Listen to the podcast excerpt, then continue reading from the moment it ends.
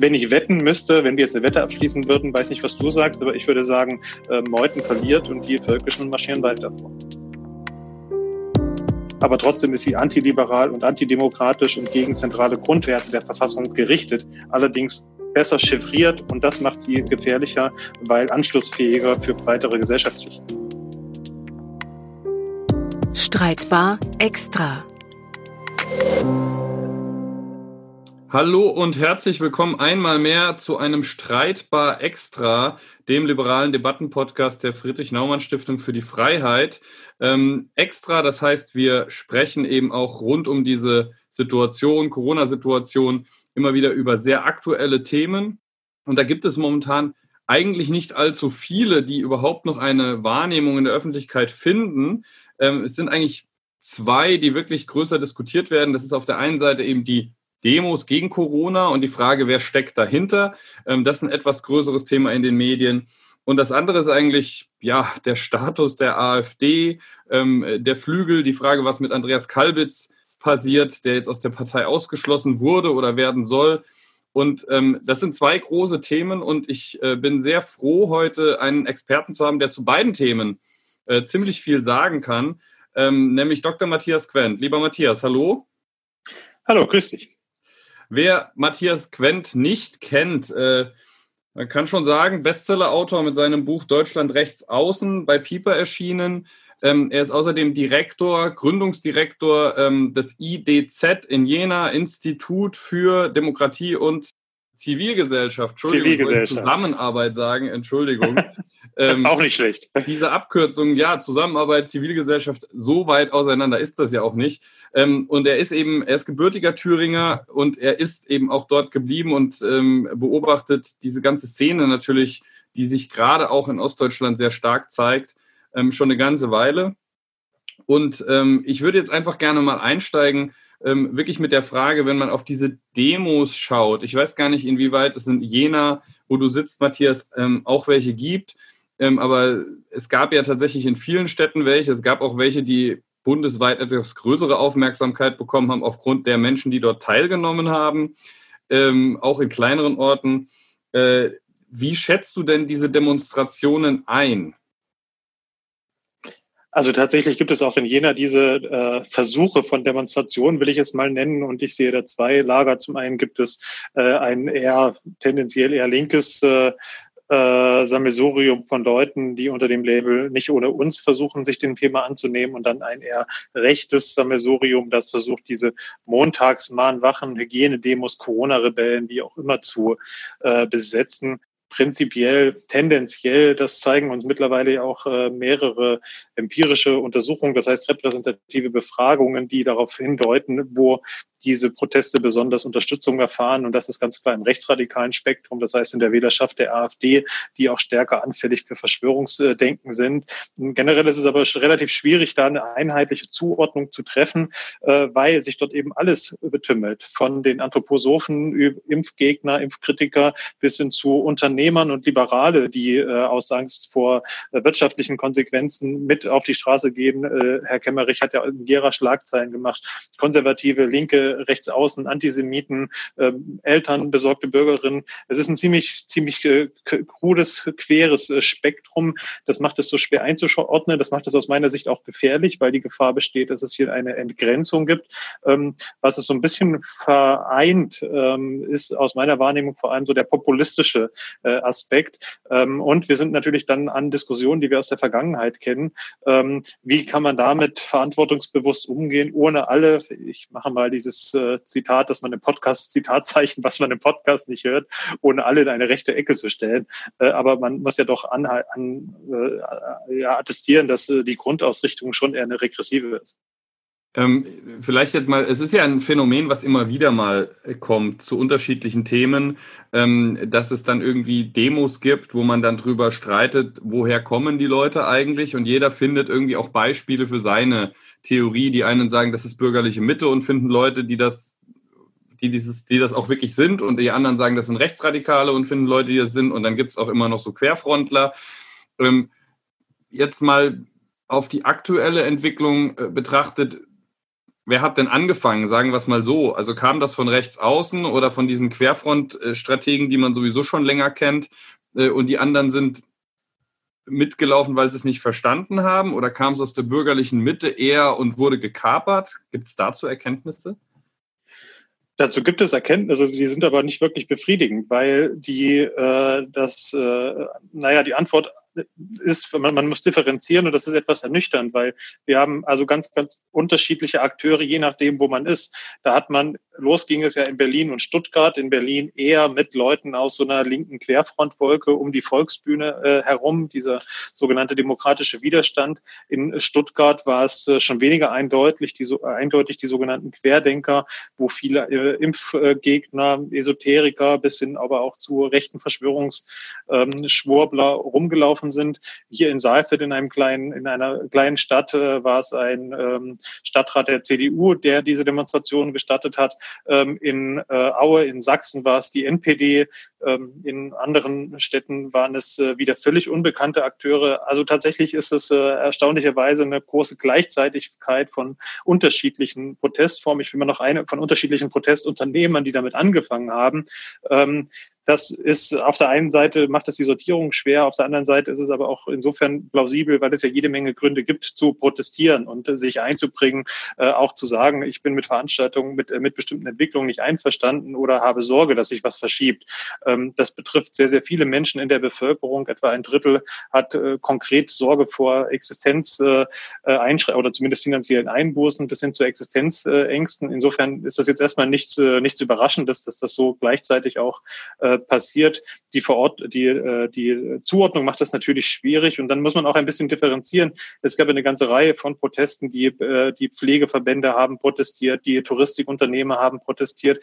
Die haben sich aber alle nicht mit diesen sogenannten Hygienedemos oder Corona-Rebellen äh, zusammengeworfen. Und ich glaube, das ist schon ein deutlicher Indikator dafür, dass das eine, äh, eine Strömung ist oder eine Bewegung in Entwicklung ist, die eigentlich ein bisschen jenseits des demokratischen Konsensraumes mhm. steht, ja. weil dort so also, viel Antisemitismus. Der muss jetzt aber doch nochmal nachfragen. Ich meine, klar, man, wenn man irgendwie Vertreter von einer gewissen Branche äh, hat, die demonstrieren, da gehen normalerweise auch nur die Vertreter von einer gewissen Branche demonstrieren. Ja, das äh, verstehe ich jetzt erstmal. Und es gibt, also es gab dieses, dieses Video, das kennst du bestimmt auch, von diesem, von diesem alten Mann, der da interviewt wurde. Ähm, der dann, Gera, ja. Genau, der dann gesagt hat, irgendwie unter Tränen wirklich, er, er kann seine Frau, die äh, im Krankenhaus oder im, im, Pflegeheim liegt, jetzt nicht mehr besuchen und deswegen ist er jetzt da und der dann allerdings so einem Pöbler, der die ganze Zeit versucht hat, da irgendwie so mit rechtspopulistischen Parolen da reinzubrüllen, eigentlich hat abblitzen lassen und gesagt hat, man muss doch vernünftig bleiben, also sich davon nicht vereinnahmen lassen wollte. Und ich meine, wenn ich jetzt diesen Mann mal nehme, der hat wirklich einen Grund auch zu sagen, es ist ein Problem für ihn. Ähm, der hätte jetzt bei den Hoteliers oder den Reiseunternehmern auch nicht unbedingt äh, Gehör gefunden, wenn er da mitgelaufen wäre. Was bleibt denn dann jemandem, der mit diesen, ich sage jetzt mal, radikalen Verschwörungstheoretikern, ähm, Impfgegnern etc., der mit denen nichts zu tun hat und haben möchte, was bleibt dann denen eigentlich an Möglichkeiten, sich zu zeigen, wenn diese Leute doch auf einmal wieder auftauchen? Na, wir müssen ja nicht so tun, als gäbe es nicht genug Möglichkeiten, sich zu artikulieren. Dazu gibt es äh, auch Leserbriefe, dazu gibt es Möglichkeiten der, äh, der Eingaben an Politikerinnen. Man, man, man, muss ja nicht demonstrieren gehen, aber man kann und darf das selbstverständlich tun. Auch die Pflegeverbände haben ja demonstriert, da könnte man sich eher anschließen.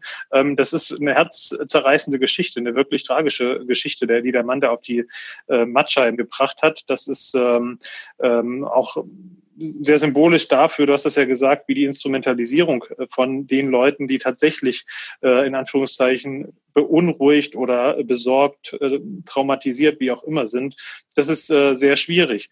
Deswegen darf man auch nicht über einzelne Individuen ein Urteil treffen. Das ist nicht meine, meine Intention, wenn ich äh, auch warne, dass diese Demonstration von Verschwörungsideologen, Antisemiten und Rechtsradikalen äh, versucht werden zu kapern. Ähm, aber bei Protesten geht es ja um so etwas wie kollektive Veranstaltungen. Und Demonstration heißt, ich will etwas nach außen zeigen. Das heißt, es sind keine, das klingt jetzt ein bisschen kalt, aber das sind ja eigentlich keine eine Veranstaltung für eine individuelle Krisenbearbeitung oder auch eine individuelle Trauerbearbeitung, die natürlich immer ähm, äh, äh, legitim ist und wo man in einer Gesellschaft der Menschlichkeit eine Rolle spielt, äh, auch, auch das Herz dafür öffnen muss.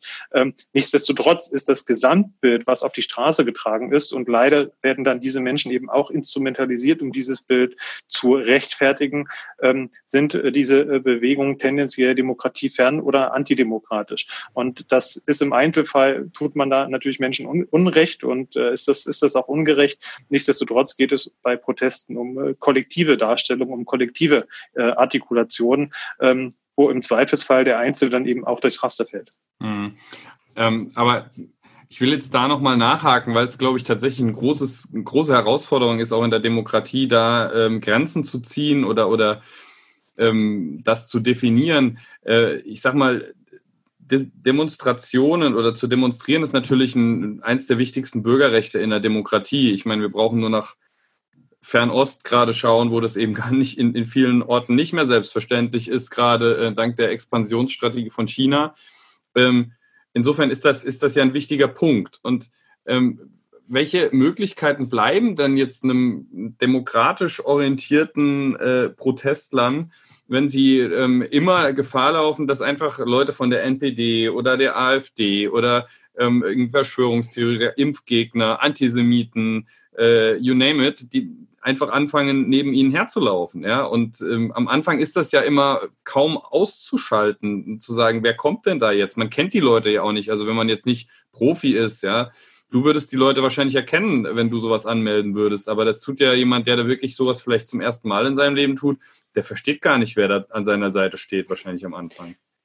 Klar, deswegen geht es gerade in den Anfangsphasen von solchen Protesten ja auch nicht um eine moralische Aburteilung, äh, sondern darum, dass äh, davor gewarnt wird, wenn solche Bestrebungen eben existieren, diese Proteste zu vereinnahmen. Ich habe da und äh, auch alle Politiker eigentlich, die ich dazu gehört habe, haben da eigentlich immer sehr differenziert gesprochen dass es eben nicht darum geht, dass das alles Nazis sind, um eine Plattitüde zu benutzen, sondern dass es eben eine gezielte Vereinnahmung gibt und dass diejenigen, die da etwas unbedarft dahingehen, eben auch eine Chance haben, eine Mündigkeit im Umgang mit den Situationen zu entwickeln. Und ich möchte mal ein Beispiel nennen aus äh, Stuttgart, äh, wo es ja die größten Proteste gab und dort gab es dann nach, äh, nach einigen Wochen zusätzlich zu der doch ähm, rechtsoffenen oder rechtsaffinen Großveranstaltung aus dem Umfeld von Querdenken ähm, oder von Querdenken, wie dieser Verband dort heißt oder diese Vereinigung dort heißt, äh, eben auch eine andere De Demonstration, eher aus dem gewerkschaftlichen Spektrum, die gesagt hat, äh, ja, wir haben auch äh, Sorge um die Einschränkung der Grundrechte. Wir sind auch nicht einverstanden mit dem, was an Zumutungen für die, für die Eltern, für die Älteren und so weiter getragen wird.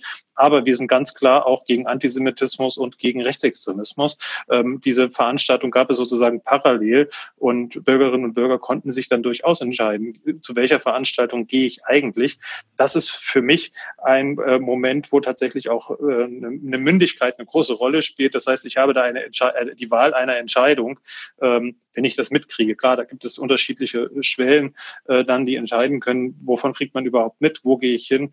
Ähm, aber wenn es so eine Auswahl gibt, ich sag mal zwischen einer ähm, ähm, ähm, etwas blatt formuliert zwischen einer nazifreien Protestveranstaltung und einer mit äh, gegenüber Nazis offenen Protestveranstaltung, dann ist das doch, glaube ich, eine, eine, eine Situation, die ähm, demokratischen Pluralismus auch für Demonstrationsgeschehen zur Verfügung äh, stellt und Menschen eben durchaus eine andere Möglichkeit gibt, als bei solchen Leuten dann mitzulaufen. In Gera beispielsweise dieser Videobeitrag, den viele gesehen haben, im, in der ARD lief der ja bei im, im ARD extra nach äh, diesem äh, ähm, älteren Herrn mit seiner rührenden Geschichte und wirklich äh, bewegenden Lage äh, wurde ein äh, bekannter, äh, landesweit, bundesweit bekannter vorbestrafter Holocaustleugner eingeblendet, der dort für seine Website geworben hat. Danach der AfD-Bundestagsabgeordnete Steffen Brandner. Ähm, und das ist sozusagen die Gemengelage, über die wir sprechen.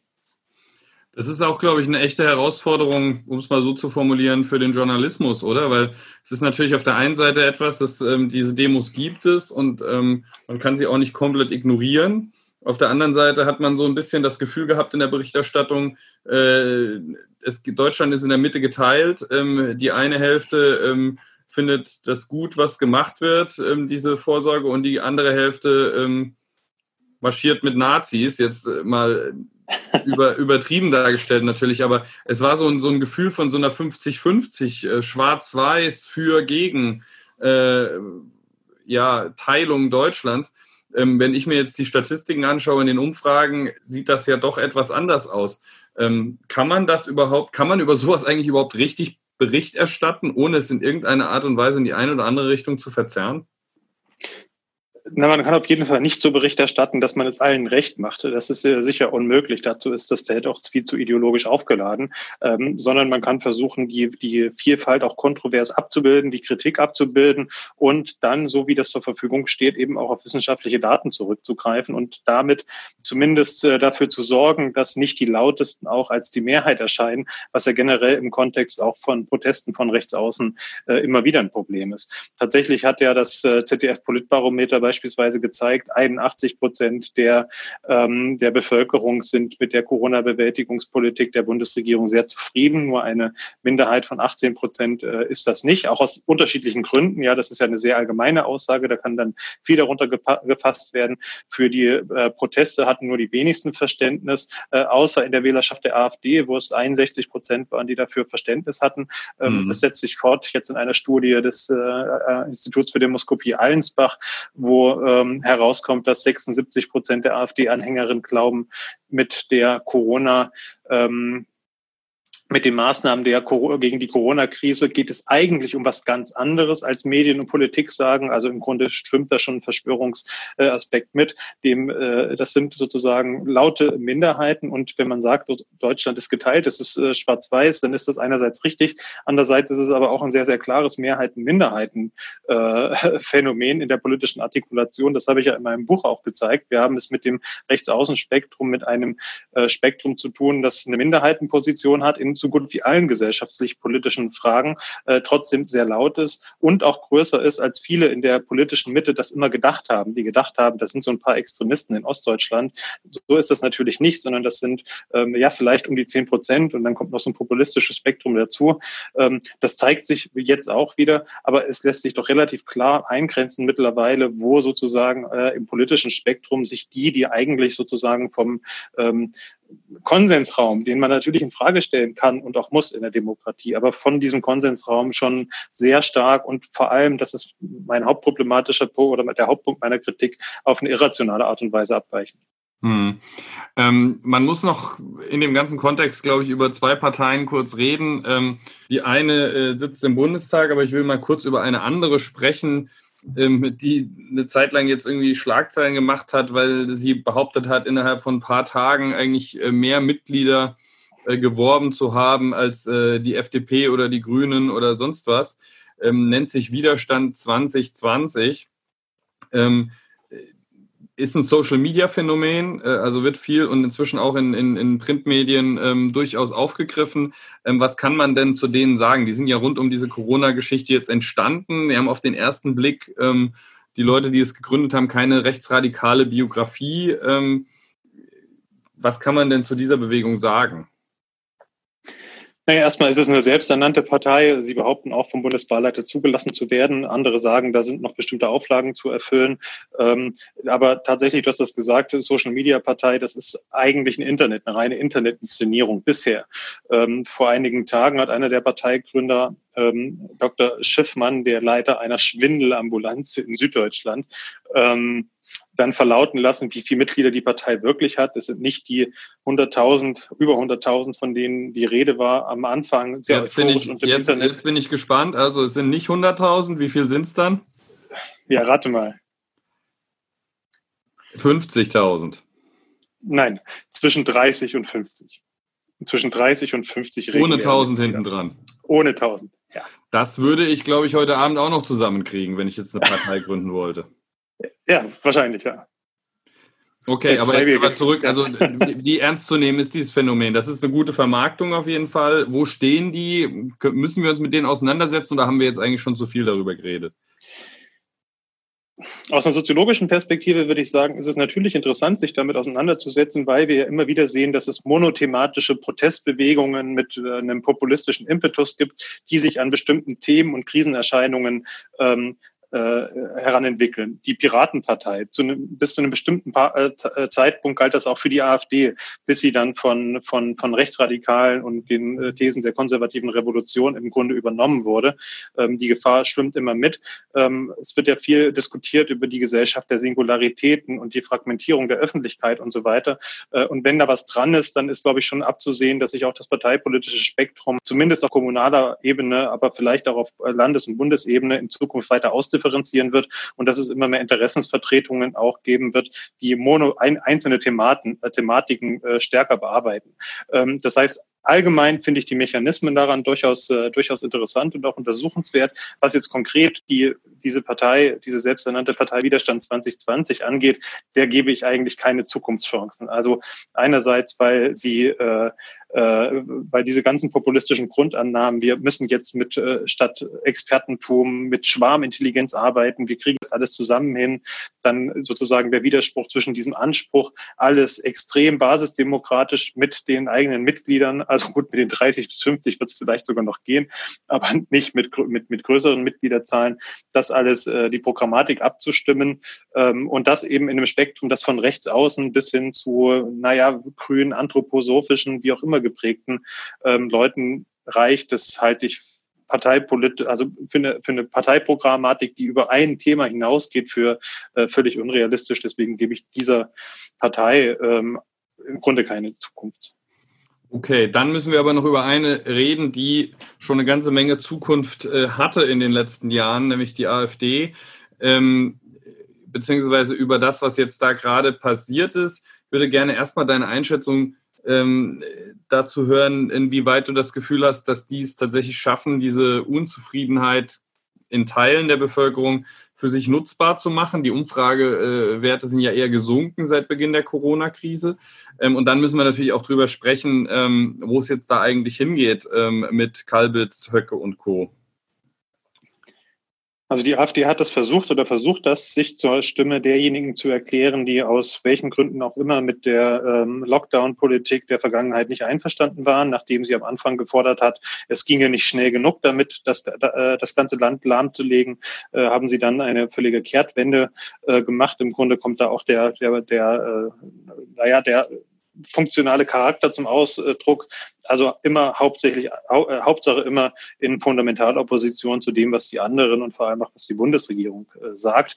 Ähm, davon hat sie, die hat die AfD nicht profitieren können, weder in den äh, Umfragen. Davon, dafür gibt es, glaube ich, verschiedene Gründe. Ähm, einer der Gründe ist, dass das äh, der, die Minorität der tatsächlichen Protestwähler im AfD-Spektrum sich im Zweifelsfall dann eben doch äh, wieder zurück äh, vor allem zur CDU, CSU bewegt, wenn es ernst wird. Ein anderer Grund ist aber auch, dass in diesem gesellschaftlichen Notstandsmodus ja zentrale Forderungen der AfD auch erfüllt wurden. Also die Grenzschließung und ähm, die Aussetzung, die weitgehende Aus Aussetzung von Fluchtmigration. Was andere, dazu kommt, auch das fällt ja in den Zeitraum der Anschlag von Hanau, die öffentliche Wahrnehmung, dass die AfD damit durchaus was zu tun hat, weil sie zumindest in den Stimmungen, in den rassistischen Grundstimmungen eine Verantwortung trägt die ähm, Einstufung durch den Verfassungsschutz von Teilen der AfD als rechtsextremistisch und dann eben dieser Streit zwischen Kalbitz und äh, oder beziehungsweise dieser innerparteiliche Streit, wo ja die, die Linien gar nicht so klar sind und wahrscheinlich Herr Gauland auch noch eine viel größere Rolle spielt als äh, Kalbitz, jedenfalls in der Parteiarchitektur. Ähm, das ist alles äh, ein bisschen äh, un, sozusagen äh, mit dafür verantwortlich, dass die AfD bisher nicht profitieren konnte, auch wenn sie das äh, ähm, ähm, probiert. Er jetzt darauf sozusagen geeicht ist, ihr Wählerpotenzial zu halten und wie diese ähm, naja, diese spalterischen Tendenzen, die jetzt zum, äh, zum Vorschein kommen, wie die ausgehen, das ist tatsächlich eine spannende Frage und eine Frage, die für mich im Moment noch offen ist. Wenn ich wetten müsste, wenn wir jetzt eine Wette abschließen würde, würden, weiß nicht, was du sagst, aber ich würde sagen, äh, Meuthen verliert und die Völkischen marschieren weiter vor. Das wäre jetzt so das, was man eigentlich wetten müsste, nach dem, was man seit 2013 immer erlebt hat.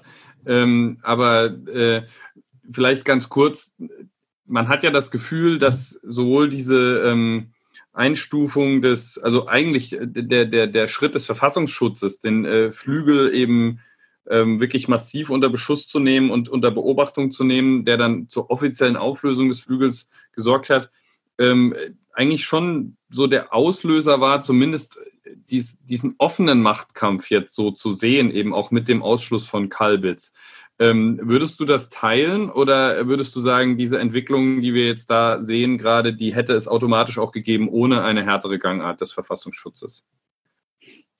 Nein, ich würde schon auch sagen, dass das der Auslöser war. Also die, die Fragmentierungen liegen sicher tiefer, aber das war der Auslöser.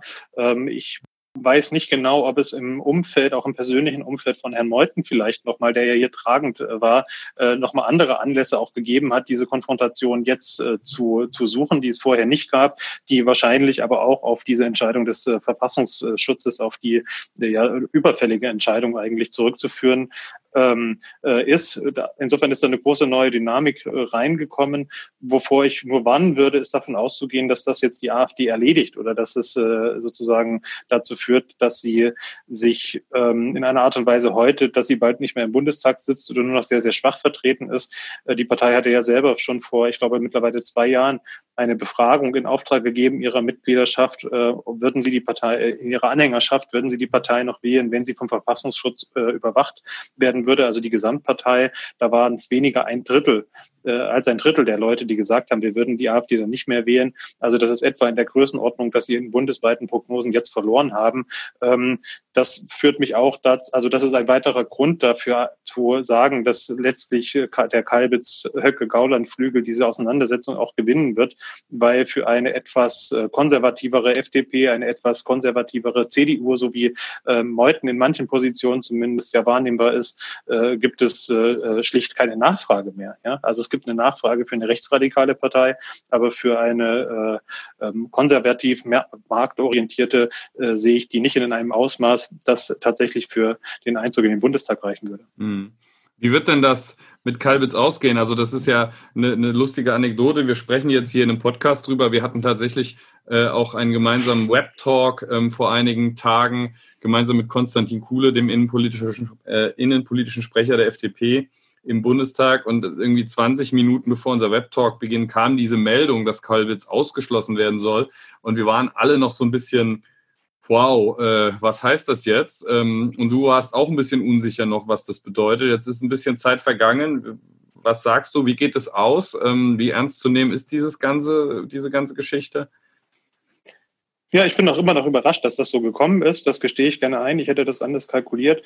Ähm, Andererseits passt es, wenn man das international vergleicht, äh, durchaus zu Entwicklungen, die auch andere Rechtsaußenparteien in Europa gemacht haben, nämlich dass sie sich von der ähm, naja, der Last, der symbolischen Last auch des Bezugs auf den Nationalsozialismus äh, freigemacht haben, die sogenannte neue Rechte, die ja davon lebt, ihre Rechtfertigung daraus zu ziehen, dass sie mit dem alten Nationalsozialismus angeblich nichts mehr zu tun hätte. Bei äh, Marine Le Pen äh, im äh, Front beziehungsweise jetzt Rassemblement National gab es diese entsprechenden Abgrenzungsbewegungen und ähm, auch bei Kalbitz sind einfach die Bezüge. Er ist ein Rechtsradikaler, äh, aber er ist eben auch jemand, der offensichtlich im Neonationalsozialismus biografisch und ideologisch verwurzelt ist. Und das ist sozusagen schon nochmal eine stärkere Intensitätsform als diese Form von Rechtsradikalismus, für die die AfD auch als Gesamtpartei. Aber jetzt, aber jetzt, jetzt muss ich aber da an der Stelle einhaken. Heißt das, dass deswegen die AfD weniger gefährlich ist als das, wo, wo äh, Kalbitz herkommt? Nein, sie ist wahrscheinlich sogar gefährlicher, weil es, äh, weil es äh, in dieser Gesellschaft sehr, sehr geächtet ist, sich positiv auf den Nationalsozialismus zu beziehen und äh, diese, äh, diese ganze Hitlerei und sowas, äh, also das ist das äh, NPD-Niveau, damit können die, können die allerwenigsten was anfangen. Das ist tatsächlich der Bereich von einer, von einer, von einer neonationalsozialistischen äh, Subkultur, wo Personen wie Kalbitz, aber auch Björn Höcke ähm, sozusagen äh, ja, eine Brückenfunktion einnehmen oder eine Scharnierfunktion einnehmen. Ähm, die AfD ist deswegen sogar gefährlicher als in Anführungszeichen, so viel ist da ja nicht Neurand, brauchen wir nicht, nicht lange darüber reden, aber als neurechte äh, äh Partei, äh, weil es ihr damit äh, gelingt, sozusagen als ähm, ähm, sich vom Schatten des Nationalsozialismus von Hitlers Schatten freizumachen. Und damit hat sie die Möglichkeit, ganz andere Milieus anzusprechen. Äh, sie ist damit nicht so aggressiv, nicht so kämpferisch aggressiv hinsichtlich der Abschaffung der demokratischen, freiheitlich-demokratischen Grundordnung. Äh, aber trotzdem ist sie antiliberal und antidemokratisch und gegen zentrale Grundwerte der Verfassung gerichtet. Allerdings besser chiffriert und das macht sie gefährlicher, gefährlicher, weil anschlussfähiger für breitere Gesellschaftsschichten. Hm. Ähm, wir könnten mit Sicherheit über dieses ganze äh, Phänomen jetzt noch drei Stunden sprechen. Die Zeit haben wir allerdings nicht. Ähm, deswegen will ich jetzt zum Abschluss nochmal auf dein Buch zu sprechen kommen. Das heißt Deutschland rechts außen. Ähm, und der Untertitel ist, wie die Rechten nach der Macht greifen. Darüber haben wir jetzt ein bisschen was gehört. Ähm, und wie wir sie stoppen können.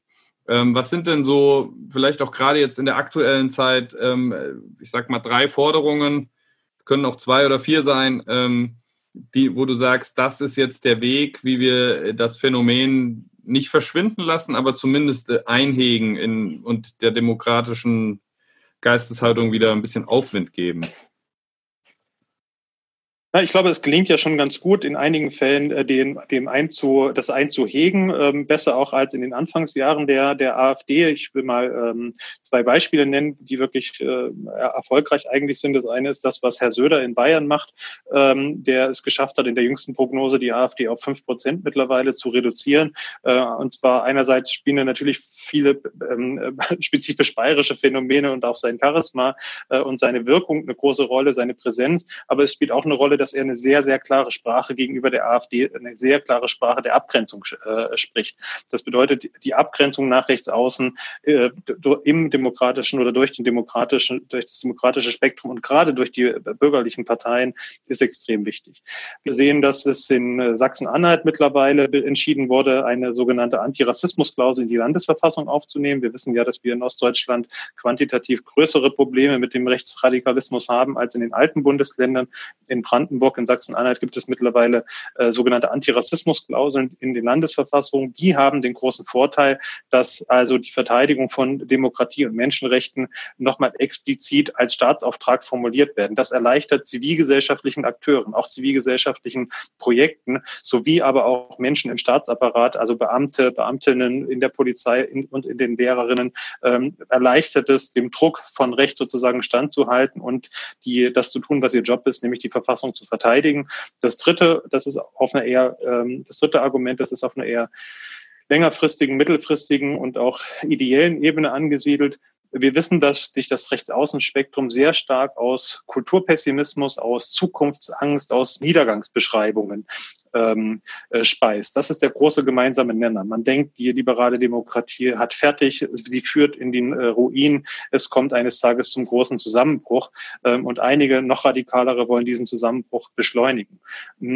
Es fehlt aus meiner Sicht durchaus sowas wie ein positiver Gegenentwurf, wie ein progressiver, positiver Gegenentwurf, der den Menschen das Gefühl nimmt, ich, äh, das Gefühl gibt, es gibt etwas, wofür ich mich einsetzen kann, ähm, äh, was es sich lohnt, was dazu führt, dass es meinen Kindern mal besser geht als mir. Das war mal das große Versprechen der Sozialdemokratie. Im Moment ist die Dystopie der Klimakatastrophe sehr präsent, jedenfalls jenseits der Corona-Zeiten oder das äh, rechtsradikale Motiv vom großen Austausch, Volkstod und so weiter. Aber mir fehlt so ein bisschen, auch wenn das sowohl die FDP als auch die Grünen ja versuchen, in den Diskurs zu tragen, ähm, äh, eine optimistische Grundhaltung und die Bereitschaft sozusagen ähm, auch äh, Ideen zu entwickeln, die Menschen mitnehmen können und äh, die, die ihnen auch die Angst nehmen können, weil es so etwas wie Sinnstiftung für politisches und kollektives Handeln gibt. Ich glaube, da müssen wir wieder neue Orientierung finden.